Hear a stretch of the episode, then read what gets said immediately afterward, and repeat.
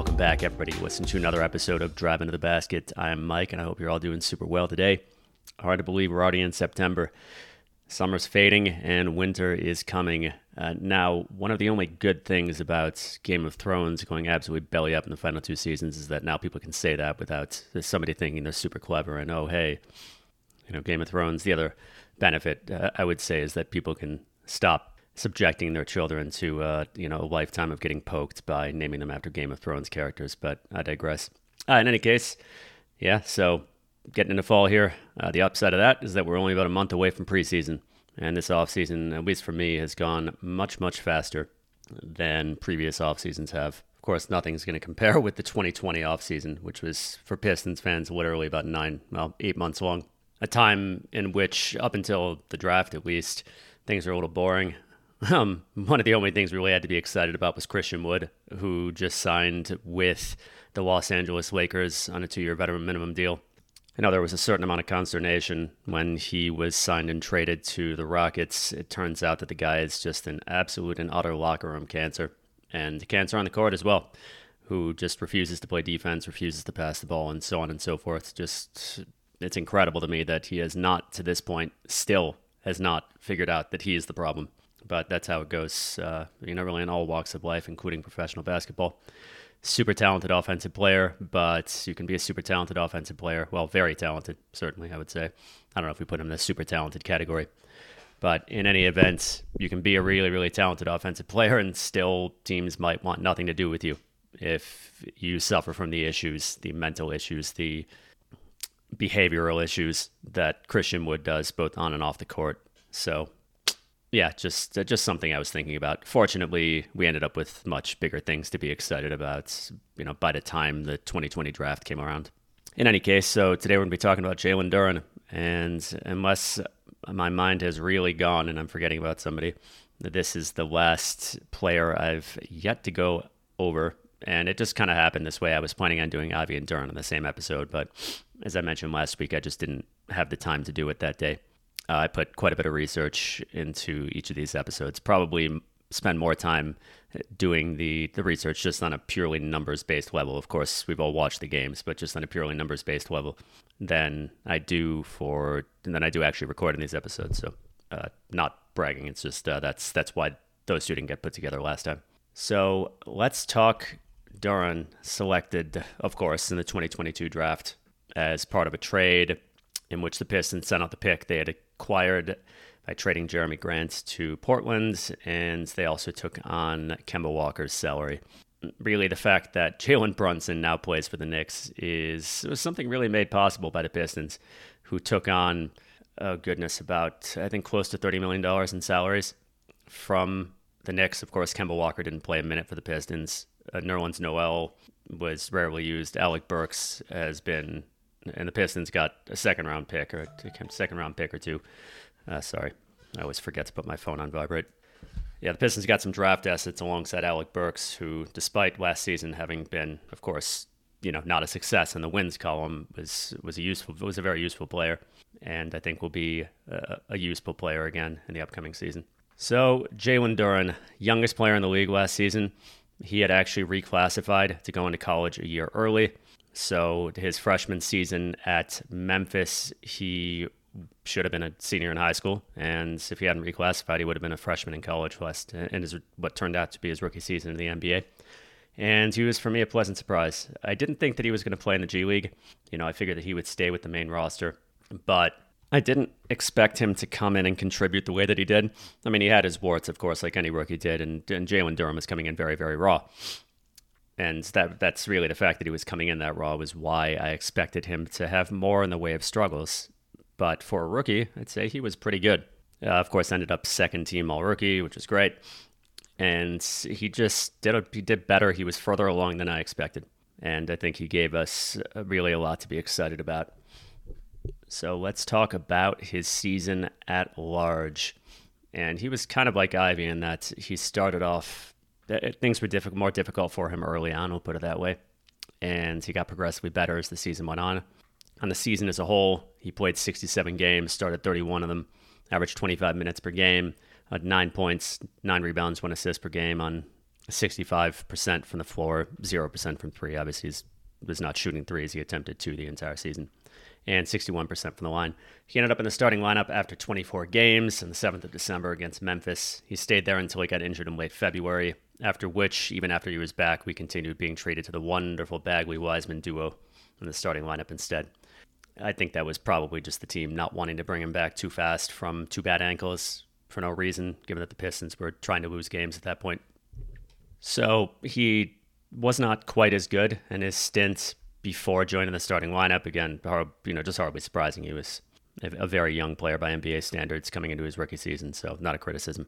This is just to say that he he improved quite a bit over the course of the season. So in those first 24, or let's just talk about the improvement rather. Uh, you know, his first 24 versus his final 44 games, which he started 31. Again, he, he lost his spot in the starting lineup for what, what all that was worth after his, his injury in February. Oh, his minutes per game increased, of course, from 22 to 27. Um, and, well, screw it. We'll just go with this on a more just uh, basic comparative basis. And his first 20 24, he only averaged about six and a half points, seven rebounds, one half of an assist. And those numbers went up quite a bit after that point, after he began starting, after he began getting more minutes and, in a larger role. Uh, in his final 44, he averaged 10 and a half points, 10 rebounds, and one and a half assists. His field goal percentage over those first 24 games increased from 61 to 67. Free throw percentage increased from 49 to 68. True shooting overall from 60.5% to 67.5%. 67.5% true shooting is is definitely where you want a player like Duren to be a a, a traditional big who's mostly just finishing offense, and he did that uh, very strongly. Layups were a little bit of a, an area of weakness for him, and I'll talk about that. But they he, he improved those drastically over the course of the season, from about 32.5 percent in those in those first 24 games to 53.5 percent in the final 44. His percentage in the restricted area went up about three and a half percent from 70 to you know a little ways above 73. Though his his rim defense got worse in the starting lineup, probably just was, he was up against more difficult opposition. So during his time as a starter of centers who started at least 30 games, Duren was sixth in rebounds, uh, sixth in rebounds per 100 possessions, excuse me. Uh, mostly middle of the pack elsewhere, except in fouls, where he was top 10. He was kind of near the bottom in terms of points per game. That's not a bad reflection on him. That's just how he was used. It was sixth in true shooting percentage, though that's skewed by traditional center stuff. I mean, he was mostly just finishing easy opportunities. And uh, again, a very solid, as a starter, 74% restricted area. Uh, that's pretty strong. Top 10 in putback points per game on the season, kind of middling in points per possession, thanks in part that uh, the, the, way the NBA tracks those stats also counts for free throw percentage. And Duren's really wasn't necessarily great. Also, he struggled at layups early. Again, got stronger on those. Uh, a real strong finisher, even through tight coverage. He shot in the mid 60s even on uh, you know even when he was uh, tightly covered. I mean, again, mostly just finishing, but still, you know, that's a skill.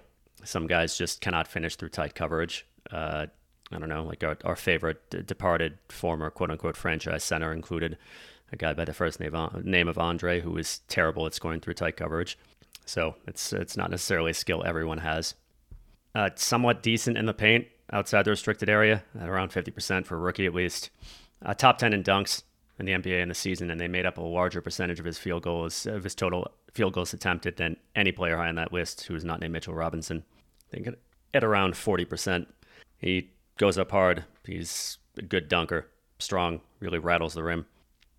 Pretty strong in the pick and roll. Tried some creation, but generally had a rough go of it, and that's no big deal. That really was not his forte, probably at any point in his basketball career. Who, who knows in high school? These guys are basically deities amongst men in high school but at the NBA level as a rookie, as a guy who I wouldn't say, well, certainly wasn't in the NCAA and like at the highest level.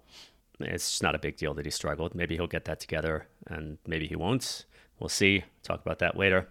So let's talk about the good. Rim help defense and defense in transition as well. Duren is very, I mean, he moves very, very well for a big, and he's a great leaper. He's got a great wingspan and he was good at coming out of nowhere for blocks, particularly in transition. Like if the opposition got a steal, uh, it wasn't out of the realm of possibility whatsoever that Duren would come blazing down the court and get a block you know, before uh, before the opposition was able to score, before a player who was significant, almost invariably significantly smaller than him, and should have been quicker, uh, was able to get to the basket and deposit it in there. So that was cool.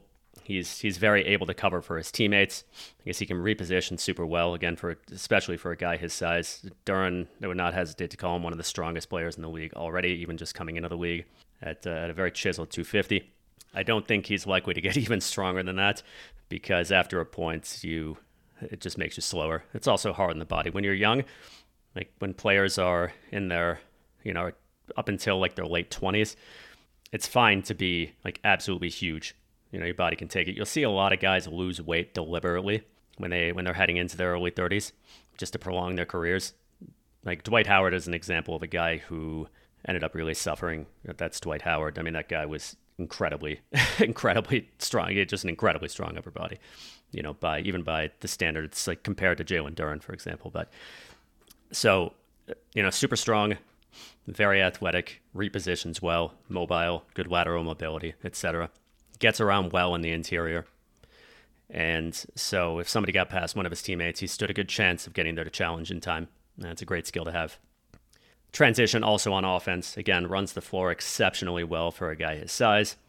Finishing, layups needed help a bit. We'll talk about that.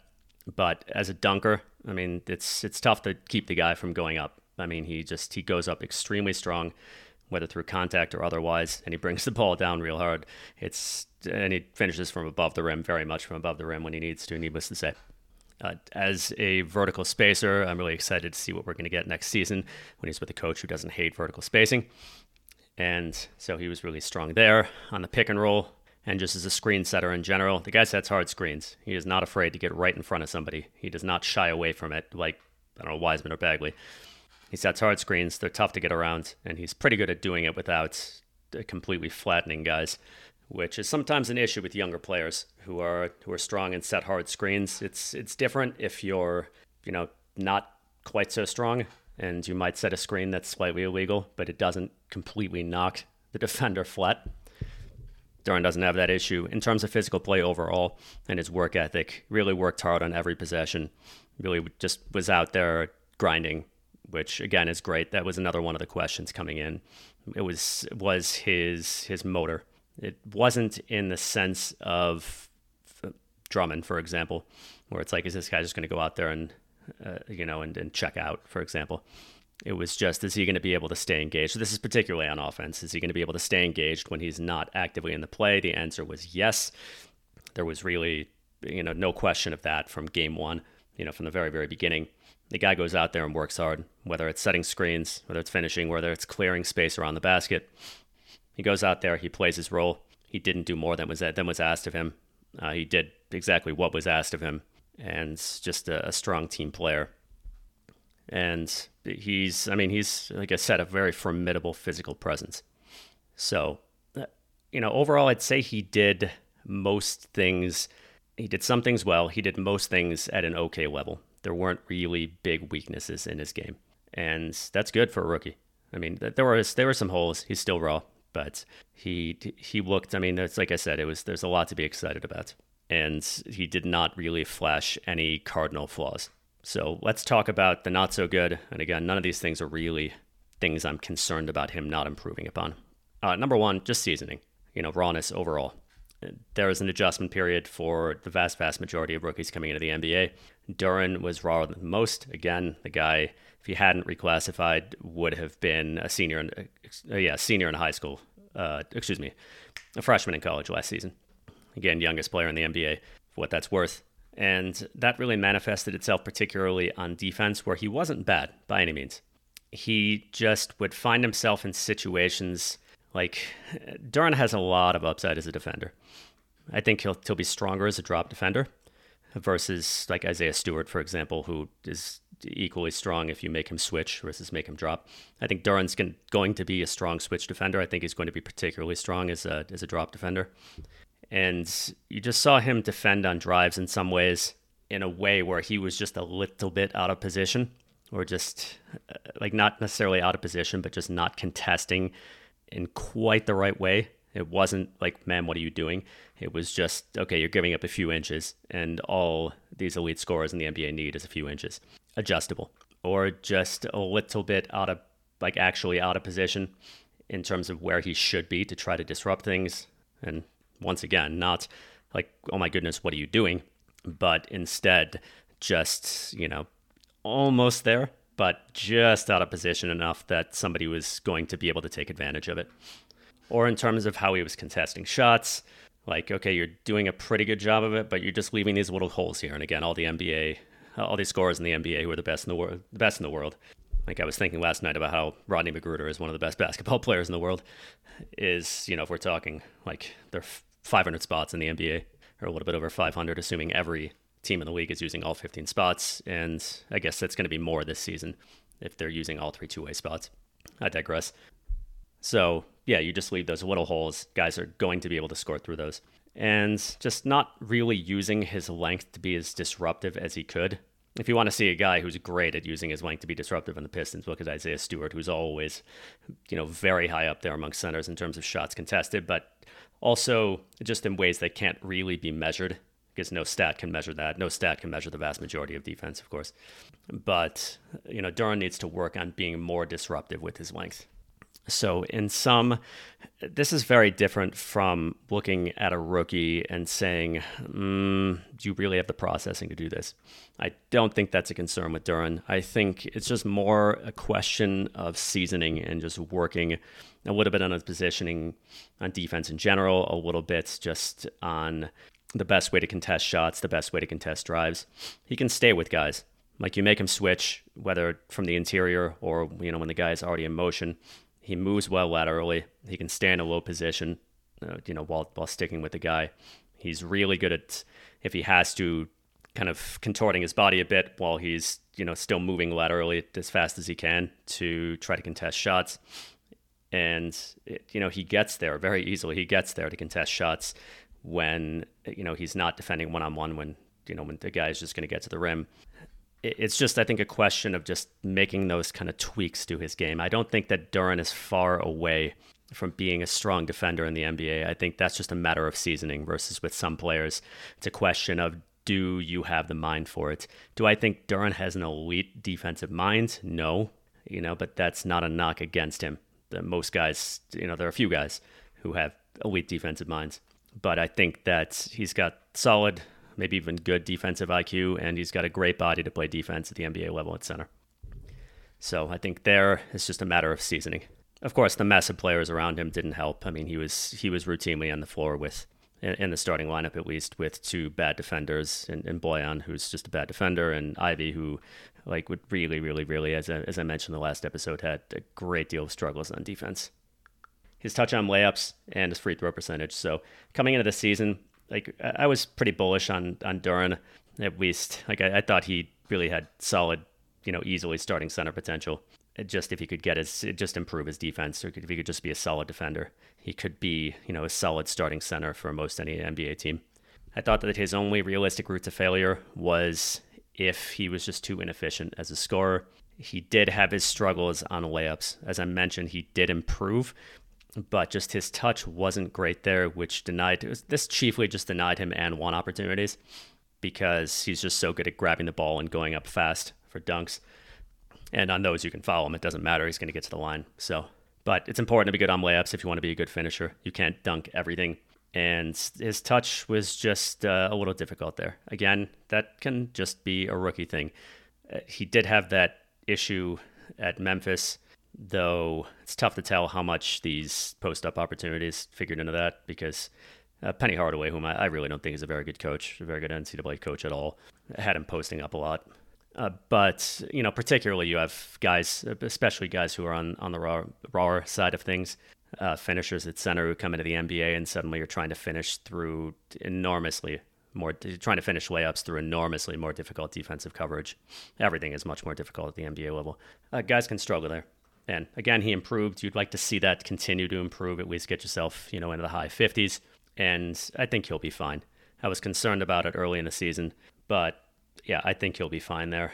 A free throw percentage, again, improved quite a bit over the course of the season, though it, after, you know, from that starting lineup, from that period when he came into the starting lineup onward, he still only shot, you know, a little bit shy of 70%.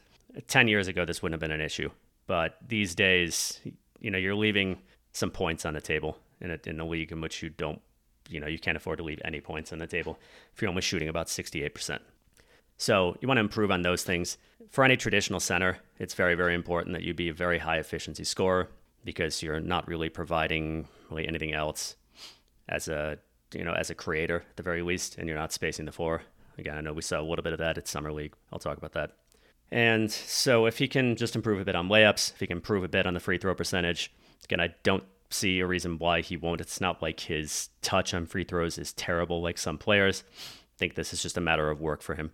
And I'm not going to call creation necessarily a bad. He struggled at that like quite a bit in his rookie season.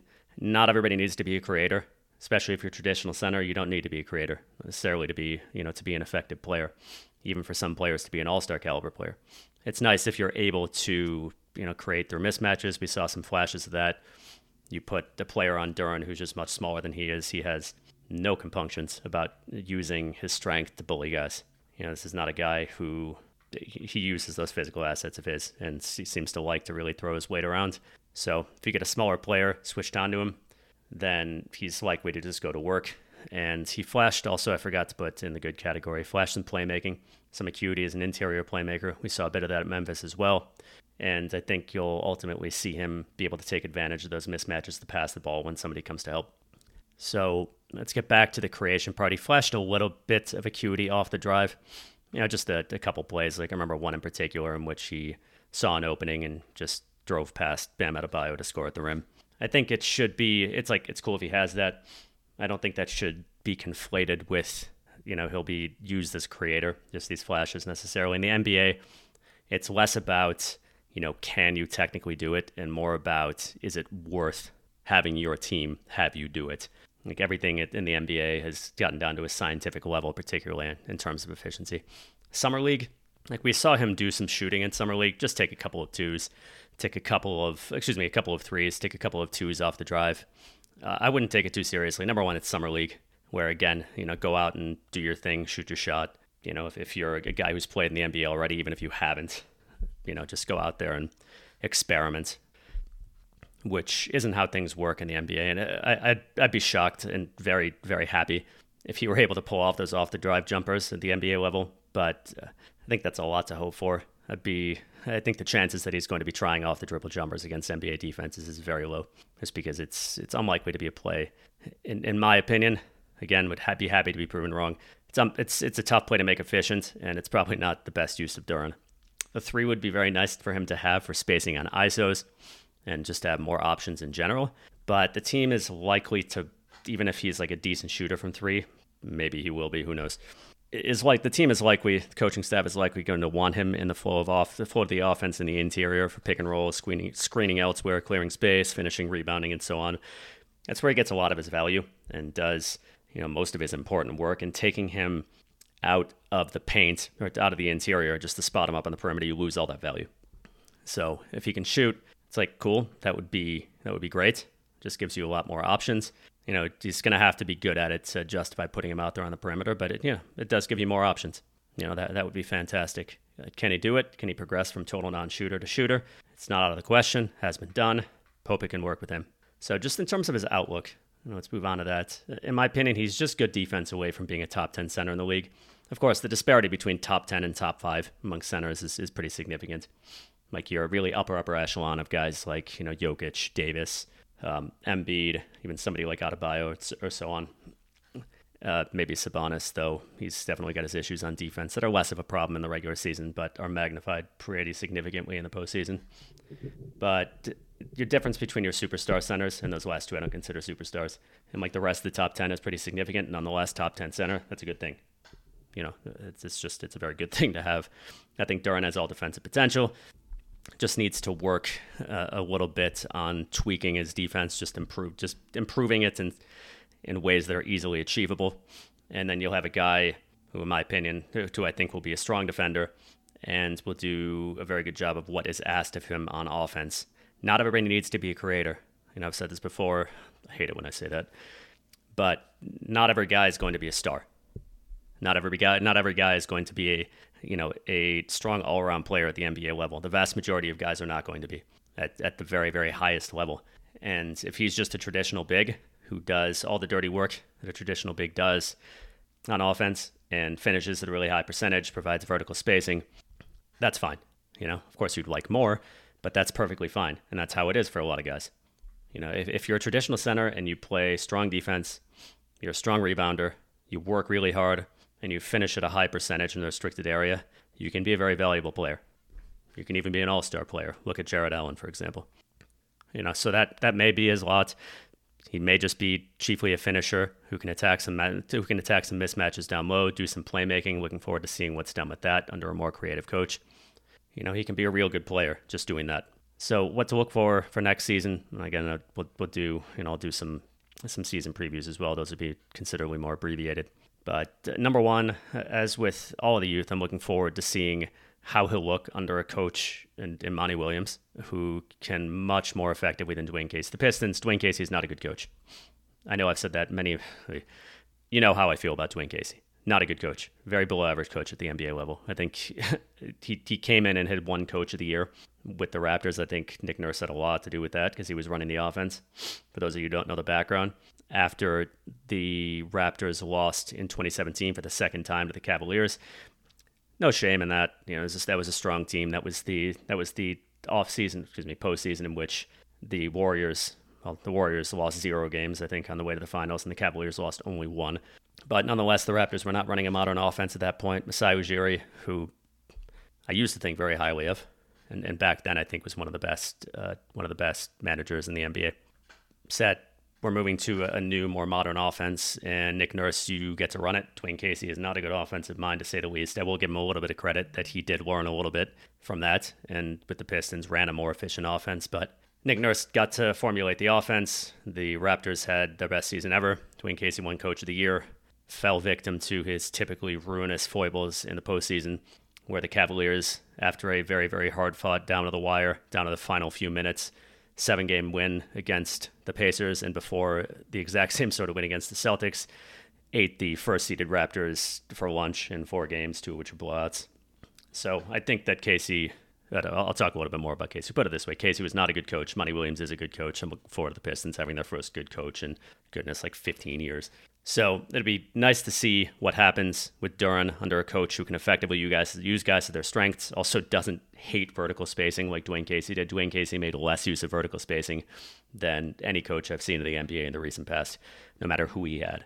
And, and he had some strong vertical spacers, Duren included. So I think we'll see him more effectively used as a finisher, again, as a vertical spacer. Uh, I think we'll see more in terms of playmaking. And just really looking forward to seeing how he improves on defense. And there's just a lot to be excited about. I'd say that Duren, in terms of his NBA floor, could be a strong backup center, and I think he's likelier to get. He's likelier, much likelier, to reach his floor than to, to, excuse me, to reach his ceiling than fall to his floor.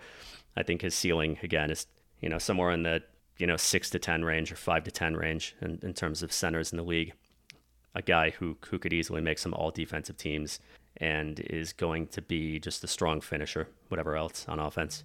So on the season, given where Duren was coming in as a very, very young, you know, raw player and one who came in and actually did, you know, a bang up job as a starting center. He did a, he did a, a decent job by, by any measure. You know, I'm, I'm going to give him an A minus, you know, just based on what's accepted, uh, expected of him. You want to get an A, you got to come in and blow everybody away. But I was, I was very, very happy with what we saw from Duren. And uh, I think we'll see a significant leap next season.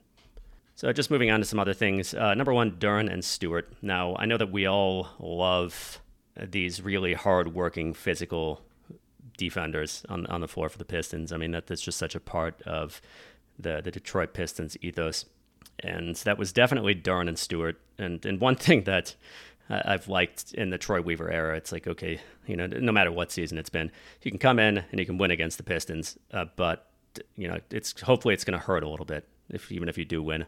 I remember in in Weaver's first season, maybe it was his second, but I think it was his first.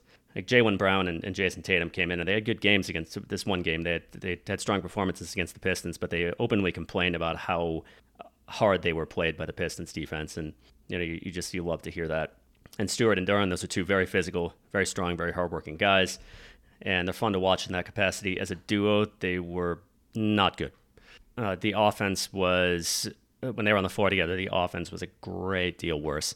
And the defense, a great deal worse than baseline for the team. And even the defense was a little bit worse. I've been over several times how Isaiah Stewart is just extremely limited as an offensive player at power forward. He's got his limitations to be sure at center as well, but I think that they are significantly more impactful when he's playing power forward, and also how his very good defense at center becomes pretty average, and again, limited defense at power forward. So, as fun as it is to have I don't know. This is the term that comes to mind, though. I kind of hate it because it just reminds me of uh, the you know the Mighty Ducks trilogy. And if you're a hockey fan, if you become a hockey fan later in life, or if you just have never seen that trilogy, uh, you know, go watch a couple of the movies. Not because they're good, just because they're completely hilarious in the context of actual hockey. if you don't know anything about hockey, it's like, oh wow, awesome. And of course, you know, they're they're kids' movies. Obviously, they're not gonna, you know, you're not thinking, oh my god, they're so unrealistic. It's just funny. So as, as fun as it is to have kind of like a Bruise Brothers sort of combo out there, I just I don't see, of course, Stewart as the long term power forward for this starting power forward for this team in general. Uh, I do see Duren as the long term starting center. So yeah, the duo I don't think is ever likely to be strong. They're they're fun, but they really struggled a lot when they were out there on the floor together. And like I've said, Stewart is kind of like a, a backup combo big, so to speak, who can play a little bit of power forward if necessary, but you're really going to play him primarily at backup center. I mean, I'm, I'm perfectly content there, especially with everything else he brings to the team in terms of intangibles and off the court. Okay, so that'll be it on. I mean, we've gone over everybody in terms of players who are going to be on the roster next season. Well, players who played last season are going to be on the roster next season. Let's talk a little bit about the dearly departed players from the roster, i.e., those who are you know, are not going to be with the Pistons next season. Uh, first one, Hamidou Diallo, who remains a free agent. Uh, Diallo is just a, I mean, where he finds himself right now is a reflection on what the NBA is these days. The NBA has been rendered down to a science. You see this happening in the NHL as well, where if you can't skate, you know, if you're not a good skater, it's just, you didn't, you know, wasn't 10 years ago, even five years ago, or like the last time the Red Wings won the Stanley Cup, that was, I'm sad to say, 15 years ago it, it was fine to be a below average skater. For some guys, it was fine to be like a pretty bad skater. Though at that point, with the, the post lockout changes, you know things things were different than they were before the lockout, where you could be a horrendous skater like Jason Allison at forward and and still be viable. But these days, if you're a bad skater, it's a, an enormous weakness, and it's just like it, as the games as the game become became more and more scientific, basically, it became not okay to be this and not okay to be that. And you have to have this skill and you have to have that skill. And if you don't, well, then tough luck. I mean, just the, the necessities for being an actual NHL player become higher and higher. You know, just what you have, what the, the strengths you have to have and the weaknesses you have to not have. And the same thing happened in the NBA. You know, it was happening around the same time, started earlier, and you know, in the spacing and efficiency era, where it was like, okay, as a power forward, you can't just be a smaller center anymore. You have to be able to shoot. And all those power forwards who were basically smaller centers either became shooters, moved to center, or were out of the league. I don't know. For some reason, guys like Kevin Seraphin come to mind. I'm not sure why. Probably because I played a lot of uh, NBA 2K13. And of course, he didn't make it. In any case, he moved to center and he didn't make it. But yeah, that was just one example. It's like you have to be able to shoot at every position, but center now. Even at center, if you can't shoot, that's a weakness, and you'd, you'd better be good at everything else. You know, if you can't shoot. And as a perimeter player, it's like, well, either you have an offense built around you and you're a superstar, or if you can't shoot, or you know, you're probably headed out of the league because that's just too critical of a weakness. And Diallo, who is extremely athletic, who despite being a non-shooter, you know, which makes it quite a bit more difficult to attack the rim because guys would just sag off of you, is still strong at attacking the rim. You know, he's I think worse on defense than he appears because yeah, he is strong in terms of getting to the passing lanes and getting steals. The vast, you know, the majority of defense is just making the right reads. And I mean, like lockdown defenders don't really exist in the NBA anymore because it's not really a one-on game; it's a team defense game. Like one-on-one defense is very important, but team defense, you know, being a good team defender is also very important. I mean, it's tough to even stay on one guy with all the emphasis that's put on off-ball screens, just in terms of getting more advantageous matchups. But you know, Diallo is just not good at making the right reads, rotations, etc. He's got Mark, he's got solidly below average defensive IQ. So I'd say he's a minus on that end. And on offense, of course, he's a huge minus because he can't shoot. It's like a huge minus. That is an enormous weakness as a complete non shooter. And at this stage of his career, where he's been in the NBA for five seasons, he's actually, you know, you could argue a little bit worse as a shooter than he was when he got to the Pistons back in, I think, well, prior to the deadline, of course, in, in 2021. Yeah, I mean, he's he's no better as a shooter than he was in college, and he was coming into the NBA as a non-shooter, where it's like, you know, he's drafted in the second round as an extremely athletic but raw player. If you can shoot, cool, you can absolutely stick in the league. Never improved as a shooter. And these roster spots in the NBA are an extremely scarce resource, and teams are going to want to be using them on other guys who can hopefully help in the now if they're called upon, or guys who have discernible and, and real and honest to goodness upside. Uh, you know, or there's a third category of guys who just provide great veteran leadership. And Diallo, unfortunately, does not fall into any of those three categories. Perhaps he has just been unwilling, though we haven't heard anything about it. Of course, Diallo is not a hot topic amongst basketball insiders, but maybe he just hasn't been willing to take on, you know, a very small role or have to fight for his minutes. If so, I think he's making a foolish decision because you want to stick in the NBA period. I mean, it's not a given for anybody. Well, certainly not a given for him. So if he's been offered a roster spot, like, dude, take it. Just take it. Who knows if he has been? He remains a free agent. I'd say 50 50. He gets signed prior to the season. Maybe he gets a tryout deal. But he's going to be in a position where he's coming in with no minutes, most likely, and, and has to hope for both an opportunity and that he plays well. And the shooting is non negotiable.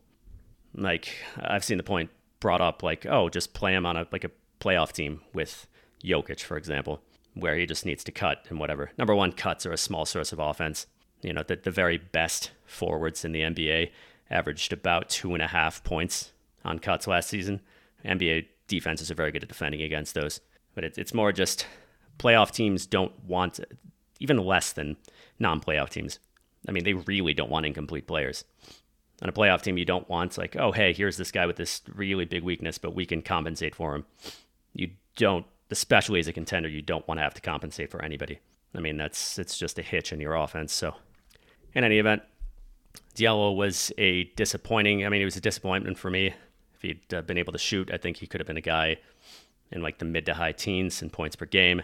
Like if he can shoot, you can't leave him open. I mean, not only can he space the floor and provide that high efficiency, you know, and engage in that very high efficiency form of offense that is the, the spot up three, but also, you know, you got to guard him relatively closely, and he can blow past you. And he's strong on the drive. But he didn't get there. He got two years. Uh, it would be a little bit of an understatement to say that he didn't improve at all. And just the the downward impact. I mean, he he lost his minutes because give those to other players who might have a chance of improving or can at least provide something in the offense. I mean, he fell out of the rotation for that reason on, on the team that had the least wins in the league. So, best of luck to him.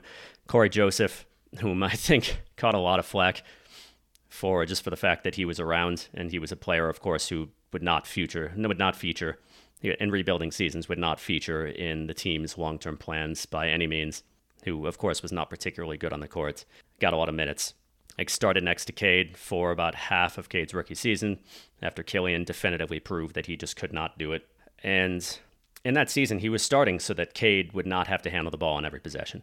He was the only other actually qualified handler on the team.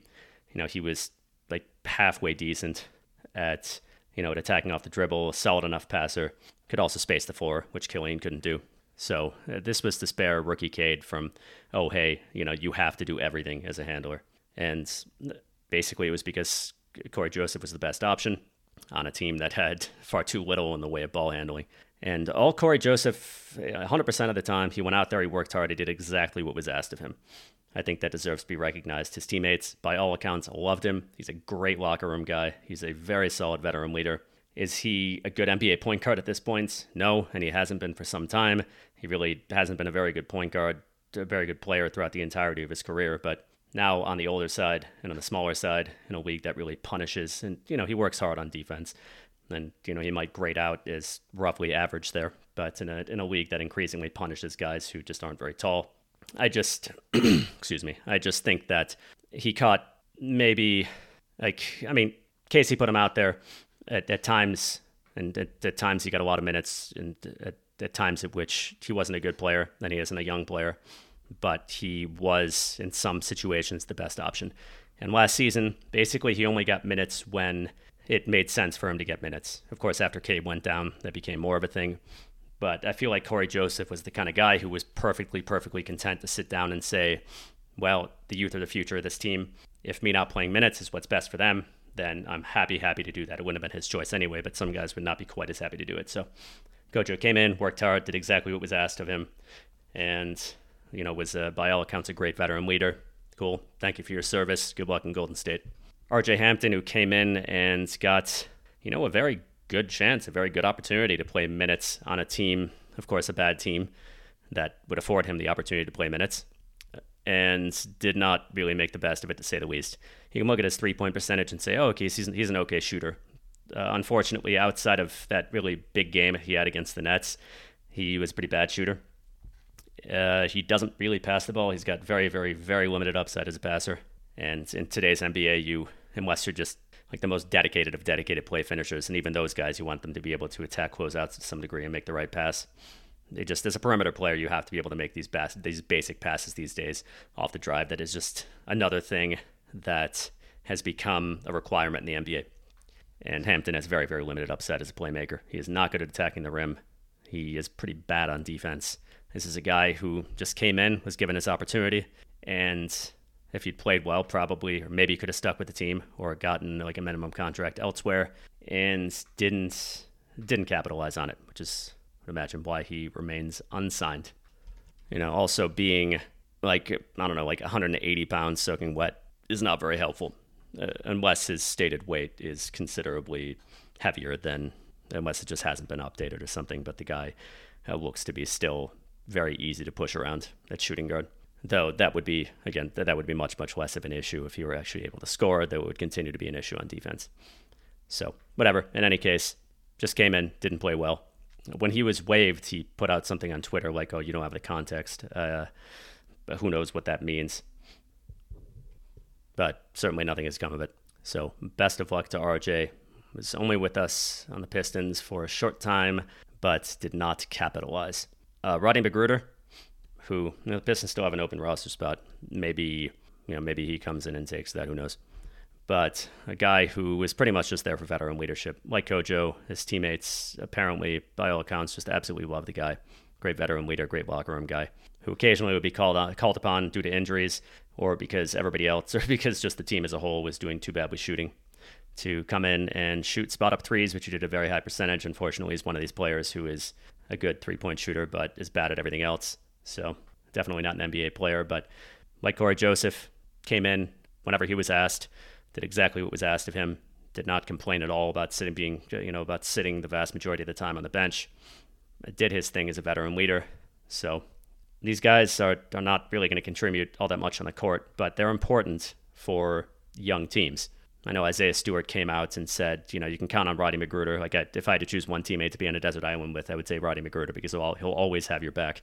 I also remember that game a couple years ago in which he had that kind of like mini confrontation with Klay Thompson, and and Klay came out and said, "Oh, you'll be out of the league after the season." And hey, it was on a bad team, and he didn't really contribute on the court. But Rodney McGruder lasted two more seasons, so there.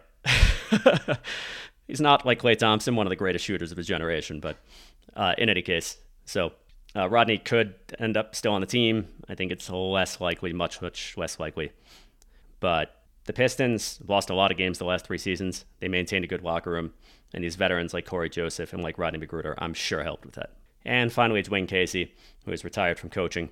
And, you know, I'll say this to Dwane on the 0.00001% chance that he's insane enough to listen to sports podcasts. Like, well, what would I say to him? I don't know thank you for your service. The guy ran a good locker room. The guy was was solid, not perfect, but solid for development. And he it was tough to watch him as an on-court coach. There were things he was good at. There are things that should be recognized. Like I said, the the keeping the locker room together and then there being no reports of locker room discord. I'm like I don't know, say the Rockets on a team that was constantly losing games. And his players, like they have everywhere, really liking the guy. And, you know, him by all accounts being a solid development dude. There are purposes he served I'm I'm really looking forward to not watching him as an on-court coach, a capacity in which I think he is extremely limited. So underrated thing going into next season. The Pistons are replacing a poor on-court coach like to finish what I was saying earlier, like I, I think that he was even a below average coach coming in for the Pistons. You know, even after winning Coach of the Year, there was a reason he got fired. You know, he was just the NBA is increasingly intolerant of weaknesses of any sort, as has been growing more and more increasingly intolerant as the game again gets rendered down to a much more scientific, just this is rendered down to an extremely scientific level, and flaws are, you know, the impact of flaws is magnified, and being a bad encore coach, the impact of that is really magnified. Those flaws are much, much more damaging now. So, yeah, like I said, I mean, to, to his meager credit, he did focus on playing a more modern game on offense, but I mean, just the guy in terms of his ability to adapt, his his degree of imagination and innovation on offense, his late game coaching, my goodness, you know, was was just straight bad. So I'm glad he's going to the front office because it seems like he's really, really good with young players and that the players in general really like him. Don't know what his role will be. Of course, that doesn't necessarily translate into doing well at whatever job they give him, but it seems like everybody says he's a great guy. And, you know, Dwane, wish you the best. Enjoy spending more time with your family. And, you know, hopefully you can tr- contribute well in the front office. And then just finally, because know, I've seen a certain amount of questions about this 15th roster spot. So teams are allowed to carry 14 standard NBA contracts, excuse me, 15 standard NBA contracts. That number is 20 in the offseason up until uh, I think that remains through training camp. Uh, but whatever, in any case, by the first day of the season, you have to be down to 15. The Pistons have 14. Are they going to fill that 15 spots? They're not required to. You only have to have you have to have only 14. And they might as well at this point just to leave it open for two reasons. Number one, for flexibility's sake. You know, if you want to, if you're in a situation where you might want to take on two guys and I don't know, maybe they're both useful. Who knows? It provides a certain amount of flexibility, a, a small degree for the Pistons. Number two, this roster is kind of weird in that it doesn't really have like, oh, guys who are like, you know, like Rod, Rodney McGruder, for example. It's like, oh, you're very, very, very unlikely to play.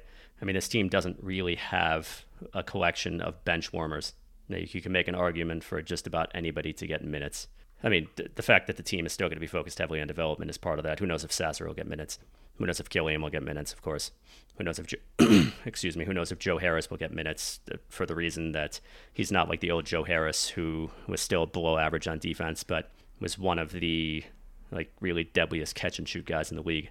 He's really slowed down as a result of his ankle injuries. Now he's a bad defender, and his mobility on offense too is pretty limited but it's not like a situation in which okay, let's add another depth guy who might play. Even at 15th roster spot, you're very very unlikely to play, but it's like the the minutes, it's almost assuredly will not be there.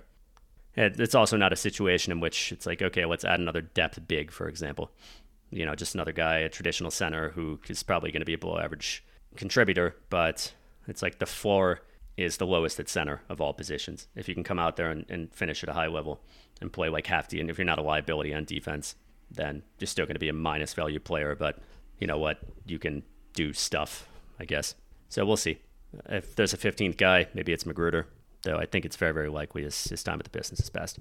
So in any case, this ended up being a much longer episode than I thought it would be. Uh, I thought that uh, I would get through Duren pretty quickly, and that this would end up being yeah a pretty short episode. And we've gotten to around 50 minutes. So in any event, folks, as always, want to thank you for listening.